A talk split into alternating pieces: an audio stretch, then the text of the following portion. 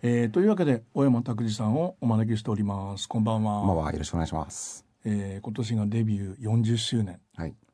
でもっか40周年ツアー中でしょそうですね、えー。今もう全国がいろいろなところ回ってるところです。はい。でまあ小山さんはあのーまあ、83年にメジャーなレコード会社でデビューして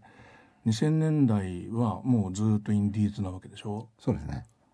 インディーズのその人たち特に小山さんはもう本当に少数なうん。スタッフで動いてるわけでそうですね。うん。ツアーのそういうブッキングとか、うん。そまあ、あの移動とかでどうされてるんですか、基本半分ぐらいはマネージャーがやってるんですけど、はい。残り半分はもう自分でメールを打ってあの各地の小屋にメールを出してやらせてもらえませんか？っつってであの、ええ日程を決めて、はいあとそのチャージバックとかも確認して、はいで、えっ、と、よろしくお願いしますということで、あとはもう新幹線とか、ホテルも自分で取って、ええ全全部自分でやってますね。あああのまあほんあの今月この後は北海道とかうん。もう先先月はあの九州とかそうですね。行ってきたばっかりですね。ええやっぱ本当に全国隅々でしょ？そうですね。今までだから、えっ、と、行ったことない県がいくつかあったんですけど、ええ今年になって徳島と、えー、ついこの間佐賀を初めて行ってきたばっかりで、あの、記念すべき一歩、踏みしめてきたところですね。でそういう中でですねあのまあ9月に40周年ベストアルバム「ウェル2」35周年の時の続編のベストアルバムが出てはい。10月もうすぐ、えー新作アルバム「ダリア」が発売になるはい。このダリアは発売日決まりました？あの、まあ、あの、もう決めたいんですけど、いい加減に。10月中にはなんとかというところで今頑張ってます。でそういう中でですね出来上がった曲というのを送っていただいて、はいまあ、今日はさっきあの流れた1曲目「えー雨の音を聞きながら」これはもう本当にそういう最中の曲なんですか？そうですね。もうできたばっかりのご曲ですね。ああ、どういう中でできてた？できてきた？あの歌はもちろんラブソングなんですけど、はい。あの僕よく思うのはそのラブソング書くときにその恋人とのこの心のやり取りとかつながりとかはもちろん歌うのは当たり前のことなんですけども、はい。なんかそれだけじゃなんか足りない気がして心のつながりと同時に体のつながりも一緒に歌に込めたいなっていう気持ちがあってあはいはいはい。そういう詩を書きました。ああ。雨の音を聞きながら雨の日に書いてるんですかね。そうですね。まあ想定しながら。ええその曲を作ったりするこうテンポとかあのまああのタイミングとか、うんこうそういう作り方みたいなものも40年で変わったりもしてるんですか？そうですね。昔、本当デビューの頃はもう力任せに作ってるようなところがあったんですけど、今は本当にこう自分の中から湧き出てくるものを待つはいっていうこともあるし、湧き出てきたらそれをこう、あの、精一杯力任せに捕まえるっていう。はいあの、湧き出てきたらもう曲はもうできたもう同然ですから、それを形にするだけなんですよね。あははは例えばなかなか言葉が浮かんでこないとか最近はもうハードルが高くなって納得するまでのこう段階が高くなって増えてるとかは。うん、段階は、あの、ハードルは高くなってると思います、だんだん。ああははやっぱりあの、というのも、あの、まあ、年相応の詩を書かなければいけないっていうのは常に頭にあるので、昔みたいにその言葉を吐き散らかすような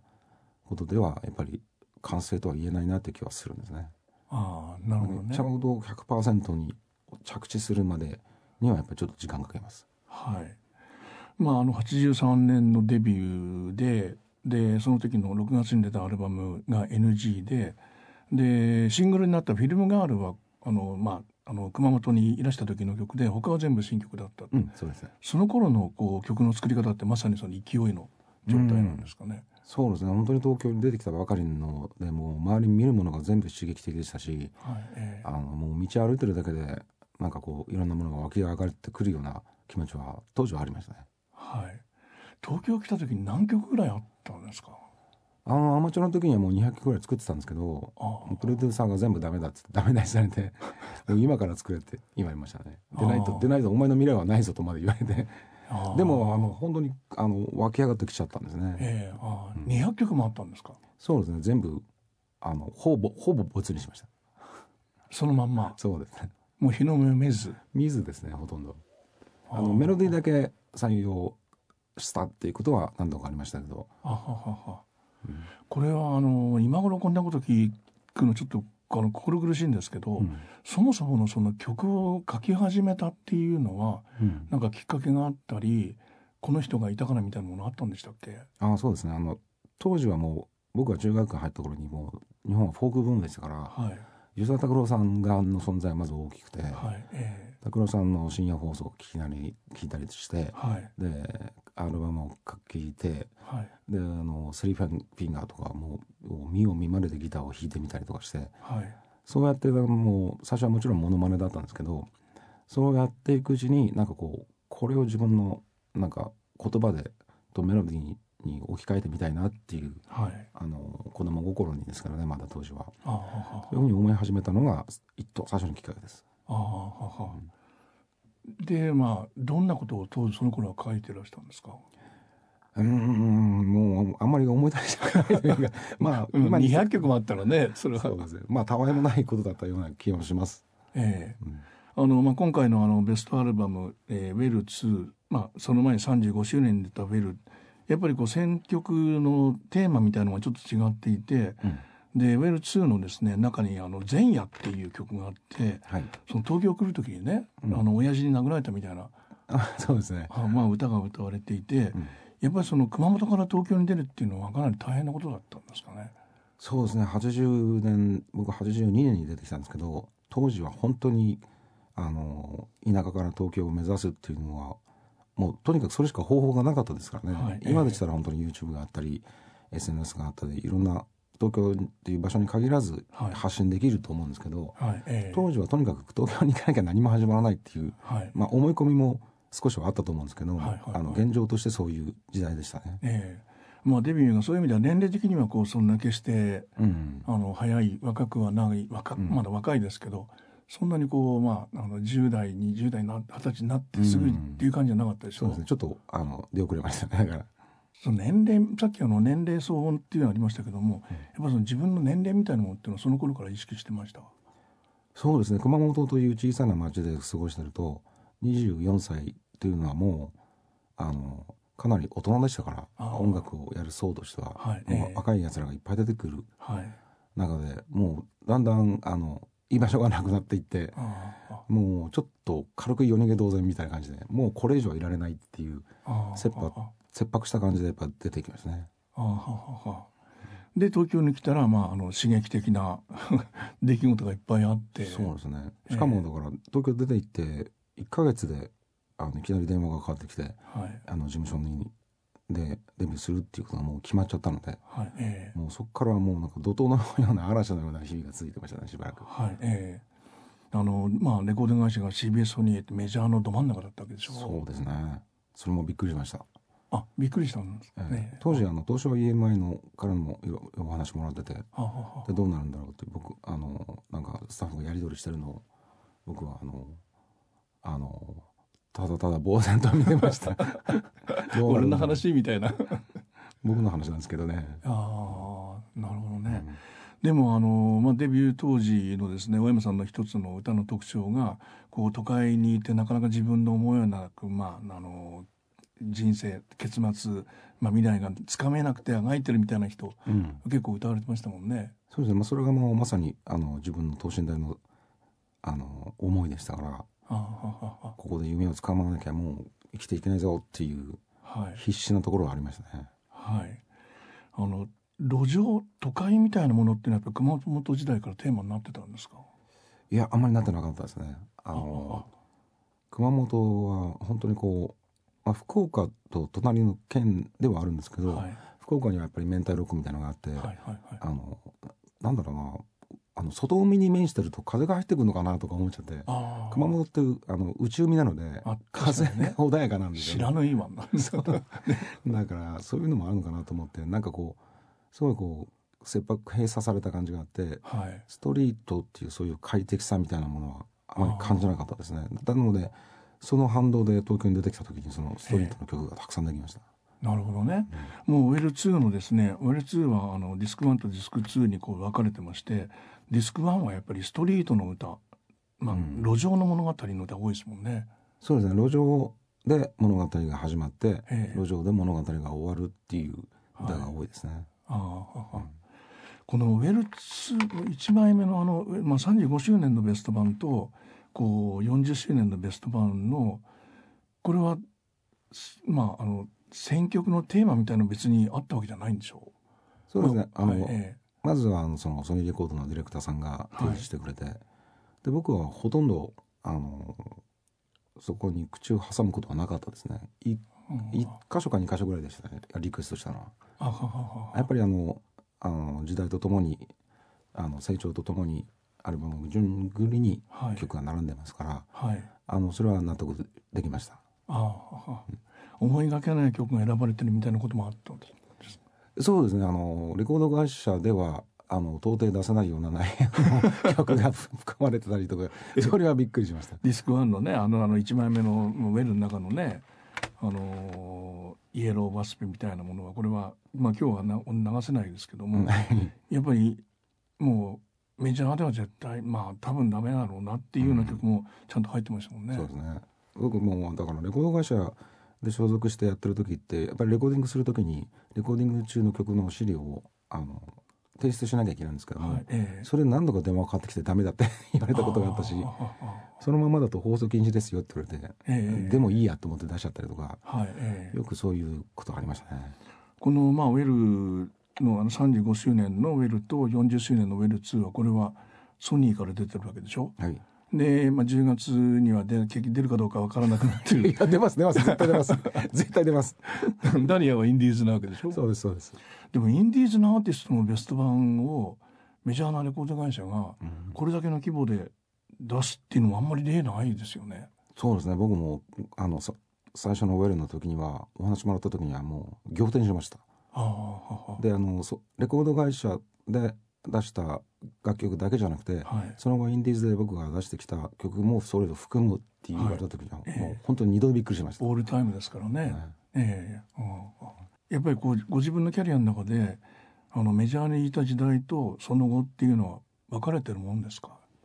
うん。あの基本的な曲作りのスタンスは変わらないんですけど、はい、やっぱりレコード会社にいる時のはちょっとこう苦しいなっていうかあの思い通りにできないことが、うん、あることもありましたね。はははうん、しかもまあ CBS ソニーのね当時は尾崎豊さんがいたり、うん、浜田省吾さんがいたりもう本当にシンガーソングライターのねたくさんいましたねあの子、えー、そのご自分の周りっていうのはどんなに思われてたんですか？うん。なんかやっぱりこうあの「大山ちゃんロックやろうよ」とか「ロックンロール作ってよ」なんて言われていや今そんな気持ちじゃないんだけどなみたいなことが葛藤があったりもしましたしいろんな、うん、そういうリクエストに応えられない自分に対するジレンマもありました。あ答えられないあこので、まあ、あのいわゆる35周年の方あのリスク1の方のですね下の下から2番目の男とか傷だらけの天使とかカーニバルとか、まあ、それはもう本当に路上の、うん、まあ、なかなかこう自分未来がつかめない若者のジレンマみたいなね、そうですね。そういうとこからのやっぱりスタートでしたからね。はいええ。そこからだからあの自分の教育作りをどう変化させていくかっていうのもやっぱり大きなテーマとしてずっとままあいまだにあるんですかねそういうのは。ああそのまあ曲作りのテーマどうこう見つけていこうかみたいな時期っていうのはどんなふうに過ごされたんですか？あのやっぱり年齢とあの向き合うことが一つ大きな、あのテーマとしてありましたね。あの20歳20代で作れる作ることができる歌は20代のうちに作っておかなきゃいけないし、はいはい、30過ぎてそういう20代のはっちゃけた歌作っててもしょうがないだろうっていう。で40代50代で今60代まで来ましたから、はいはい。えー、その都度にやっぱりあのその年齢ごとにあの曲の作り方とその曲の、えーと、発表のニュアンスのちの変え方とか、はいはい、いうことはずっと考えまって今も考えてますね。あなるほどね。あのアルバム、まあ、この「ウェル」をですね入り口にして改めて大山さんのオリジナルアルバムをこう、まあ、関心持ってもらえるといいなと思ったりもしてるんですけど、84年のそのパッシングとですね85年のあ84年のひまわりと85年のパッシングと86年のザ・フール。この辺のその曲の作り方、うん、ストーリーソングっていう、うんうん、そうですね。多分まあここまでストーリー性に徹して曲を書いてたシンガーソングライターまああのさっき名前入れた尾崎さんとか浜田さんとか佐野元春さんっていう人はいましたけど、うん、もっと作家的ですもんね。あのそうですね。やっぱり登場人物をちゃんと動かしたいっていう気持ちはすごくいつも強くて、はいえー、今もなんですけど、はあはあ、あの等身大の自分であるだけじゃなくて、はいえー、その等身大の自分の分身みたいな主人公を歌に登場させるっていうのは僕の多分あの歌の作り方の一つだと思うんですね。はいえー、それは今もそうです。ああ、うん、それはこう例えば小説見たり読んだり映画を見たりみたいなことも一つの創作活動のモチーフになってたんですか？そうですね。あのそれをそのままあのパクっちゃったらいけないんですけど それと自分の中にあるものとが同期した時に、はい、あの曲が生まれたりしましたね。あ。あの自分のやってること自分が作ってる歌がこうまあなかなか世の中に理解されないなとか、うん、あのあこのここまでしか伝わらないのかみたいに思われたことってのはありました？ありましたね。あの80年代の特に後半あの世の中がバブルに真っ盛りに行ってあのどんどんチャラけ始めた時に これは俺の歌はこれあのお呼びでないなって、はいえー、あの本当に思ったことありました。ああ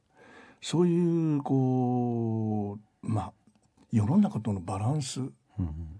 バランス取れればいいよかったんでしょうけどもね。だからそういう時にそういうチャラついた歌じゃあお前作れたのかと思ったら今今考えてもやっぱり作れなかったと思いますね。あまああの今日はですねあの85年のアルバム「パッシング」の中の「パッシングベル帰郷」っていうこれをまああの流そうと思っていて、はいこれは本当にだからもう物語になってて、はいえー、あのどんどん登場人物が出てきてモノローグ一人語りを始める曲なので、はい、あの一等最後まで聞かないとなんだかさっぱりわからない歌で終わってしまうんですよね。はい、でもこういう例はやっぱりあったんでしょうしね。そうです。これはどっから書き始めるんですか？いやこの歌はあの1番から順繰りあの最初のあの入り口があって、はい、それからあの作っていくうちにだんだん登場人物が増え始めて、はい、あのある一つの出来事をあの一つの視点からだけ語るのでは語りきらないと思ったので、はいはいはい、あの別の登場人物に出てきてもらって、はい、それが3番で1人出てきて4番でもう1人出てきて5番でもう1人出てきて、はい、で6番でようやくあの完結するっていうそんな形になっちゃったんですね。はいえー、あははそれも書いてる時にこう分けて書こうみたいなことで書かれてた？最初はだからあのその出来事に対する歌を作り始めたんですけど、ええ、あの自分の視点とは違うあのいろんな視点での群像劇みたいなふうにした方がきっと伝わるだろうと思って、はい、でだんだんなんか増えちゃって登場人物が。でだんだん曲が長くなってちゃったっていうことですね。だんだん登場人物が増えてくんだ。だんだん増えてきました。本当本当だったらもっと何人も出てきたあの頭には浮かんでたんですけど、はいええ、まあさすがにこれ以上もういらないと思ってここまでしときました。そういう作り方っていうのはこうまあそのひまわりパッシングあたりで始められたうんそうですね。ひまわり特に2枚目のアルバムの時から、はい、あのあのとかあの物語があったりその登場人物の横顔だけを描いてみたりとか、はいはいはい、そういうあのちょっと絵画的な書き方とかもあのちょっとアプローチするようになりました。なるほどね。でもまああのパッシングはですパッシングベル起業はですねこれはもうまず年齢の話がありましたけどもあの当時の10代の人たちにとっては、うん、やっぱり大人の話だったのかなとか。うん、そうかもしれないですね。あなかなかそういう出来事にまだ出会う機会のない若者たちにはあの伝わらない歌だったのかもしれないですね。あはははこの歌今でも歌われてるわけでしょ？そうですね 歌ってます、ええ。そうするとやっぱりもう最初からあの応援してくれてるお客様はもうフルサイズで全曲全部歌いますからね、はいはい。ええ、みんな一緒に歌ってくれますね。なるほどね、ええ、で、まあ、80年代の後半にですねそういうまあバブルっていうまあ思ってもなかったような世の中になってですね、まあ、その中でこうご自分の音楽をどうしていくかみたいなことで、まあ、90年代を迎えるわけですよね。そうですね。90年代っていうのはどんなふうに思ってたんですか？90年代に入った頃にちょうどあのソニーレコードの再契約ということがあって、はいええ、新しいプロデューサーさんと出会って、はい、そこであの彼と一緒に作るということになった時に、はい、そこからアルバムを3枚作るんですけど、はいええ、それは今まで僕はあの自分のあのパーソナルバンドと一緒にスタジオに入ってリハーサルやって、レコーディングをしてそしてその同じメンバーでツアーを回るっていうスタイルでやってたんですけど、はいえ、その90年代の頭のその3曲3枚のアルバムはその本当に超一流のスタジオミュージシャンと超一流のアレンジャーさんとの仕事でしたからね、はい、あのただやっぱりやってないことやったことのないことはやってみなきゃと思ったので その時はちょっと、ね、あのそれにトライしてみたんですね。はい。あの40周年の方の「ウェル」にですね「あの夏の終わり」っていう曲に「夏の終わりに」っていう曲が入っていて、まあ、この曲なんかはそういう意味ではこうそれまでの作り方とは違う等身大ご自分の身の回り家族みたいなことが歌われてるように思ったんですよ。うん、僕はあの家族のことをテーマにした歌っていうのは割ともう昔からずっと作ってて、はいえー、その中でやっぱりその30代に差し掛かる自分の中での家族の一つの形としてこの曲が生まれたんですね。はいえー、で90年代の終わりにこれ改めて年表を見てたらですねあのロンドンに行かれたりしてたんでしょ？うそうですね。あの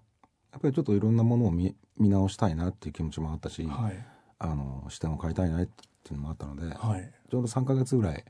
あの単身で行ってでそれこそ本当にこう自分でホテル予約したり、はい、あとあのフラットっつってあの個人が個人にあのマンションをレンタルするシステムがあったので、はい、それであのいろんなところに電話してまだ当時携帯もない時代でしたからね。電話をして、ええ、あのフラットを借りてでそこであの自炊して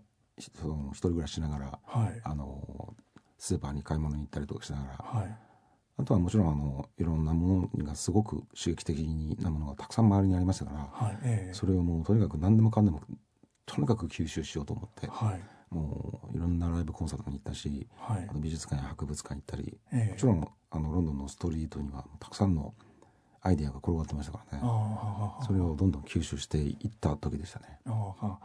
あのまあ、ウェル2のですね1曲目にあの、まあ、ニューヨークのことを歌った「ダコタハウス」の住所がですねタイトルになった曲が入ってるんですけどもそういうその当時ニューヨークに対して思ってたことと、うん、その90年代98年かロンドンに行かれて、まあ、街に対して思われたことはかなり違うでしょう。そうですね。あのやっぱり街の持ってる雰囲気っていうのは全然違うなっていうのは感じましたね。はい、ニューヨークはあの2度ほどあの短い期間で行っただけだったので、はい、あのもちろんそこでたくさんのあの刺激を受けましたけども、はい、あの出かけて行って感じて帰ってくるのと出かけて行って住むのとではだいぶ違うんですよね。確かにね。確かにねあのここの飯まずいなとか ここはうまいなとか、はいえこの景色最高だなとかそういうのはやっぱり暮らしてみないと分かんないなっていうのはあの感じるんですね。はいえなのでそれ以降海外に時に行く時には最低でも1か月は行くようにって心がけてます。あなるほどね。でロンドンで書いた後も結構たくさんあったんですか？そうですね。あのたくさんありました。それが次のアルバムに大体投影されてますね。種のアルバムですね。ああれロンドンの中の曲が結構あるんだ。結構ありますああで小説その99年に小説お書きになってるでしょ？はい。それはやっぱりロンドンの中でそういう小説も書こうみたいな思った。それはあのあの短編小説は以前書いたことがあったんですけどその90年ぐらいの頭ぐらいですけど、ええ、あのある編集者があの書いてみないかって言ってくれて、はいえ、まずは短編集を出してそれであのその前に、えーと、エッセイは2冊出してたんですけど、はい、小説っていうのはその短編集が初めてででその後あの今度長編書い書いてみようよってまた誘ってくれて、はい、でじゃあっ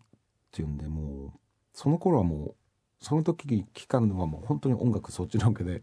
そっちのあの頭になってましたね。あなるほど、ね、全然ベクトルが違って違ってました毎日。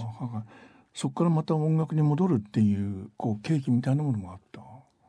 そうですね。それはもう書き終わったらもうよしこれで音楽に戻ろうっていう感じですね。えーただあの本当に戻って最初の頃声が全然出なかったってもう体が違ってましたね。不思議なもんですね。えー、で2000年からですねご自分のレーベルを始めてここからインディーズのキャリアがスタートする、うん、はい、それはこう自分で何か決心するものがあったんですあの当時ようやくそのインディーズみたいなものがあの認知されてきた世の中に、はいえ。ー、あのそれでもやっぱり CD というのが出せるんだっていう自分で。はいえー、でこうやってこうやってこういうあの経緯を踏めば CD というのがリリースできて、はい、あの場合によってはあのショップでも売れるんだっていうことを知って、はいえー、それはもちろんメジャーとはあの規模がとか違うんですけど、ね、はい。えー、でもやっぱり出せるんだったら出そうよと思って、それから出すようになりました。ああ。その、まあ、インディーズからの最初のアルバムが「種」なわけでしょ？そうです。ああでもこれはニューヨークが絡んでるんですよね。それは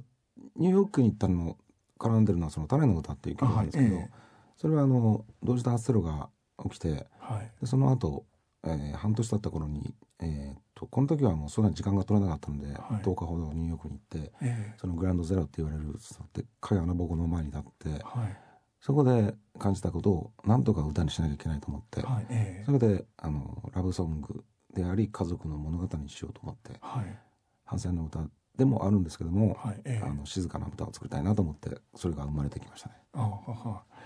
そういういわゆるこう旅する吟遊詩人みたいな言い方もありますけど。うん。そんなにかっこいいものではないと思うんですけど、えー、あのまああのツアーは本当にこう旅するツアーミュージシャンみたいな感じで、はい、あのいろんなとこ旅してますけども、はいえー、それだけじゃなくてあの曲作りっていう頭になった時には、はい、ちょっと日本を離れたいなっていうのはありますね。はい、で、まあ、インディーズになってからのアルバムもまあ何枚か出てるわけであの2017年の春かの時にですねこの番組に来ていただいた記憶あるんですよ。でこの「種と遥か」っていうのはやっぱりご自分の中では違うアルバムですか？そうですね。あの種の場合は本当にこうインディーズとしての出発のアルバムでしたから、はい、あのなんとかな本当に再出発って気持ちがあったんですけど、はいえそれから「サークルゲーム」ってアルバムを出してそして次に「はるか」ってアルバムを出して、はいえもうあのやり方も自分で分かったし、はい、あのあとはどういうサウンドにするのかとか、はい、そういうことの方に集中することはできてましたね。はいえーはいまあ、そのサークルゲームの中にはですね、まあ、今回のあのウェル2の方に入ってるあの天国のドアノブっていうですねこの曲もまあこれはあのまああのし、まあ、知らなかったっていうとちょっと恥ずかしいんですけど当時こう、まあ、耳に残ってなくてですねライブお嫁さんのライブ見、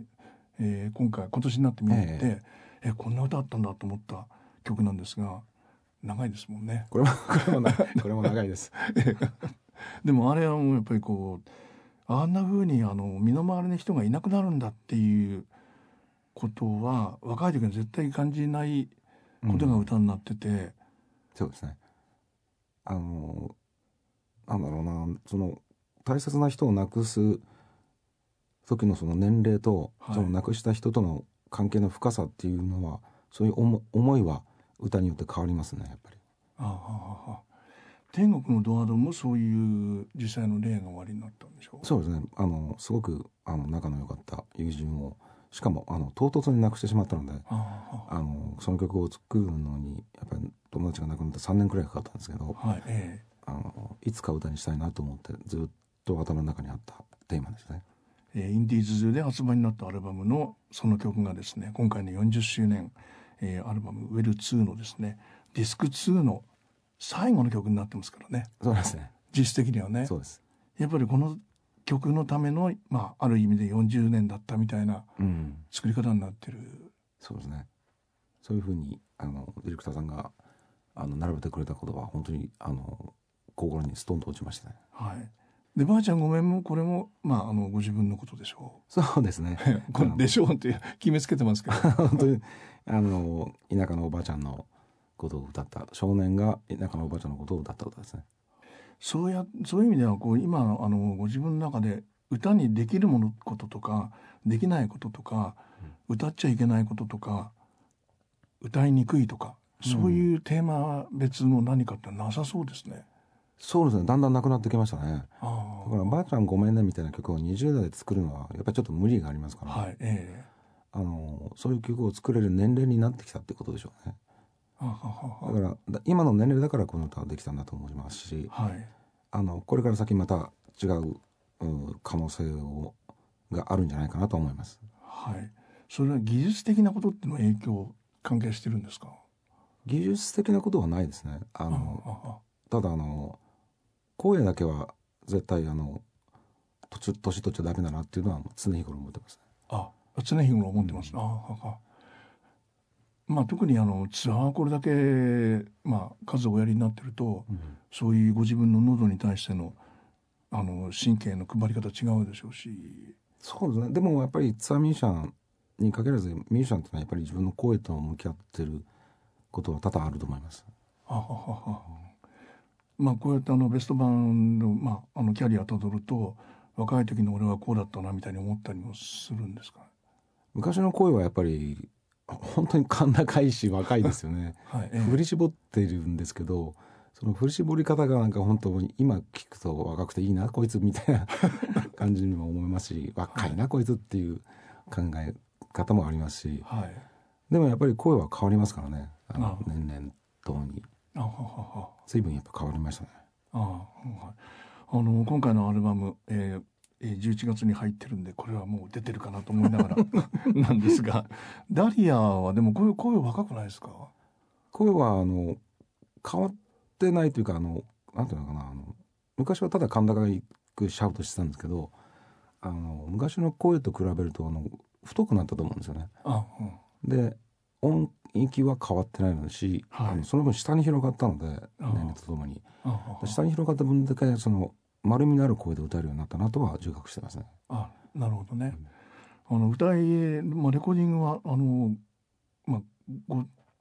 プライベートスタジオとかご自宅とかそういう感じなんですか、うん、そうですね。あのプロデューサーの自宅のスタジオを使ってやってますね今は。ソウルフロアユニオンのそうです。河村君の,、はい、自宅のスタジオです。ああやっぱりレコーディングの環境も当時と違うでしょうしね。当時はね本当に80年代の頭の頃はもう CBS ソニーの品の町のスタジオを使ってたんですけど、はい、もう体育館かみたいなぐらいの大きさのところでやってましたからね。だから今はあのその分あのあのいろんなメカニック的なところであの発達してるので、はい、あの狭いスタジオでもあのそれなりの音質で撮れることはもうで可能になったので、はいえー、だからこそやっぱりあの今はそれがあそんなレコーディングの仕方ができるようになったんだと思いますね。はい、新しいアルバムの中の曲「えー、プリマとノワールとダリア」これはどの辺でできた曲なんですか？えー、ダリアは、えーと、去年あたりにもうできてたんですけどプリマとノワールとあと5曲ぐらいなんですけど、はい、あの今年の頭に韓国の、えー、プサンにまた1か月ほど行ってそこで滞在しながらあのずっとホテルで作って、はい、作った歌です。なんでソウルだったあのプサンだったか聞いちゃっていいですか？ああ全然。あのあと以前あのあのソウルの方には行ったことあるんですけどあのプサンには行ったことなかったっていうのと、はいえー、あのまあ身近なところであの僕が僕のなんちゃって英語でもなんとなく通じて であのまあそこそこ物価も安くて、はい、でもう一つ面白いのはあの福岡の港からフェリーで行けるっていうのを聞いてあ行ける、うん、ねあの海の上で一回国境を越えてみたいなっていう、そういう単純な発想からまず始まって、すぐですもんね。本当にすぐですね、うん、まあでもそこでこう書いた曲が、まあ、ダリアで「プリマとノワール」はこれは？それがあのプサンで作った歌ですね。ああテーマがあって。プリマとノワールはあの昔、えー、85年にミッドナイト・プリマドンナという曲を作って、はい、メルの方に入っておりますそうですね。そこにあの、えー、だ、えーはい、白い、えー、コットンのワンピースを着た少女無垢の存在として登場させたんですけど、はいえー、その少女の、えー、成長した姿続編を書こうと思って、はい、この歌は意識的に書きました。あのミッドナイト・プリマドンナはあの届かないんですよね。見つからないっていうのかな。そうですね。あの遠い存在ですね。遠い存在です、ね、憧れだったりとか、えーやっぱりその男が手を伸ばしても届かない無垢っていうのがあるんだなっていうところを、はい、この例えばその例えは表現したかったんですけども、はいええ、その続きを書こうと思って書いたんです。あこれも手に入った入りそうになった。そうねそれはあの聞いて感じてみてください。どういうまああの状態になったんだろうという。でも縛り付けるっていうのはねそうですね。あの男って本当にっていう ところなんですけど、ええ、あのでもやっぱりあの最終的にはやっぱりまだ届いてないのかなっていう届かなかったんじゃないかなっていうあそういうニュアンスですね。ええ、ダリアはこれはまあ花があるわけですけど、うん、ダリアはあの本当にあのこれもあの物語になってるんですけど、はい、あの小子供の頃に幼い頃に見たダリアのえーと、シーンがあって、はいえー、そして最後にもう一度ダリアに出会うっていうそういう歌を作りたかったんですね。はいえ。ー、なので本当にあのこう今ずっと話してることとかこれまで作ってきたことをあのぶっちゃけこの曲一曲で足りるなっていうぐらいの感じにしたいぐらいの気持ちで作書いてましたねあ、うん、なるほどね、えー、本当にもう40年、そうですね40年、はいえー、まあまあ突っ込んじゃいみたいな、はい、そういう気持ちで書きましたし、えーやっぱりまああの大切なものを落としてきたんじゃないかっていうふうに思ったりもするんでしょうし、うん、あのあがいた時期もあるんでしょうし、うん、でまあ乗り越えてきてこんな人生悪くないと思えるようになったなってるんでしょうし。そうですね。そういうふうにあのそういうふうな人生を送れればいいなという、はい、思いますね。シンガーソングライター人生。そうですね。それも含めてそう思います。さっきのあの銀融詩人でありたいこうやって生き続けたいみたいなものっていうのはまだありますかね？そうですね。あの銀融詩人とあの普通の詩人って何が違うんだろうって思うとなんか移動してる感じがするんですよ、ね、はいうんうん、やっぱりそういうあの机にの上で詩を書くんじゃなくて、はい、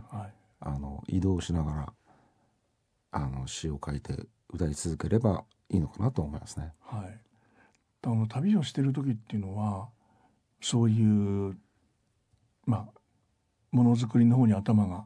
行ったりしながら旅してるんですか？そういう時もありますやっぱり。あの移動中結構窓の外を眺めながらとか新幹線とか、はいえ。ー、飛行機とかでそんな中であの言葉が降ってくることっていうのはよくありますね。それをだからそれがだんだん溜まっていって、はい、あのいずれ形になるんだと思います。それはあの携帯に吹き込んだりとかっていうメモしたりみたいな、うん、それでよくやりますメメモとか取ってるんですか？あのそうですね。iPad にパパッと書いたりとかあのメロディー浮かんだらあのスマホでちょっと歌ってみたりとか、はい、こっそり歌ってみたりとかよくありますね。あはまあそうやって旅を続けてる限りあの歌のテーマにこうまあ困ることもないんでしょうし。うんそう思います。あのそしてまたあのこれから年を重ねていくうちに、はい、その年齢に見合ったテーマがまた見つかってくるはずですから、はい、それがまた曲になっていくと思います。はい、でまあこの「ウェル2」の次が でも全57曲1曲もダブってないっていうのがやっぱりある意味の勲章でしょうね。そうですねこんあのパウェルの最初のやつが出た時にはあの本当に嬉しくてで今年のあの頭に2でやりましょうよって言われた時には本当にびっくりして、はい、まだ曲あったっけなって思ったんですけどあのディレクターさんが並べてくれて「えー、今度どうです?」って言われたら「あある」っていう気がしましたね。それは自分でも嬉しかったです。それあったっけっていうぐらいの感じになってるんですかね？自分のその過去の作品に対して。そうですね。あのベストアルバムという発想がそもそもまずなかったので、えー、5年前の時もなかったし、はい、でそれで成立して出来上がって素晴らしいなよかったなっていうところで一回完結してたのでもうもう一つ作りましょうよって言ってる時に、えー、あったっけなっていう気持ち正直ありましたね。あなるほどね、えー、でもまあこの次っていうのがあるかもしれないなということですもんね。どうでしょうもうないんじゃないかなさすがに。ないんじゃないか。えー、ということでですね旅を続けながら11月12月ホームページまだ11月までしか載ってないですけどそ、ね,、の先もあるんですかね。もういくつか決まってます。あ一応来年の3月ぐらいまでは40周年イヤーで1年間考えてるので、はいはい、そこまではもう大体具体的にもう決まってますわかりました、えー、この先も楽しみにしてます。はい。ありがとうございました。ありがとうございました。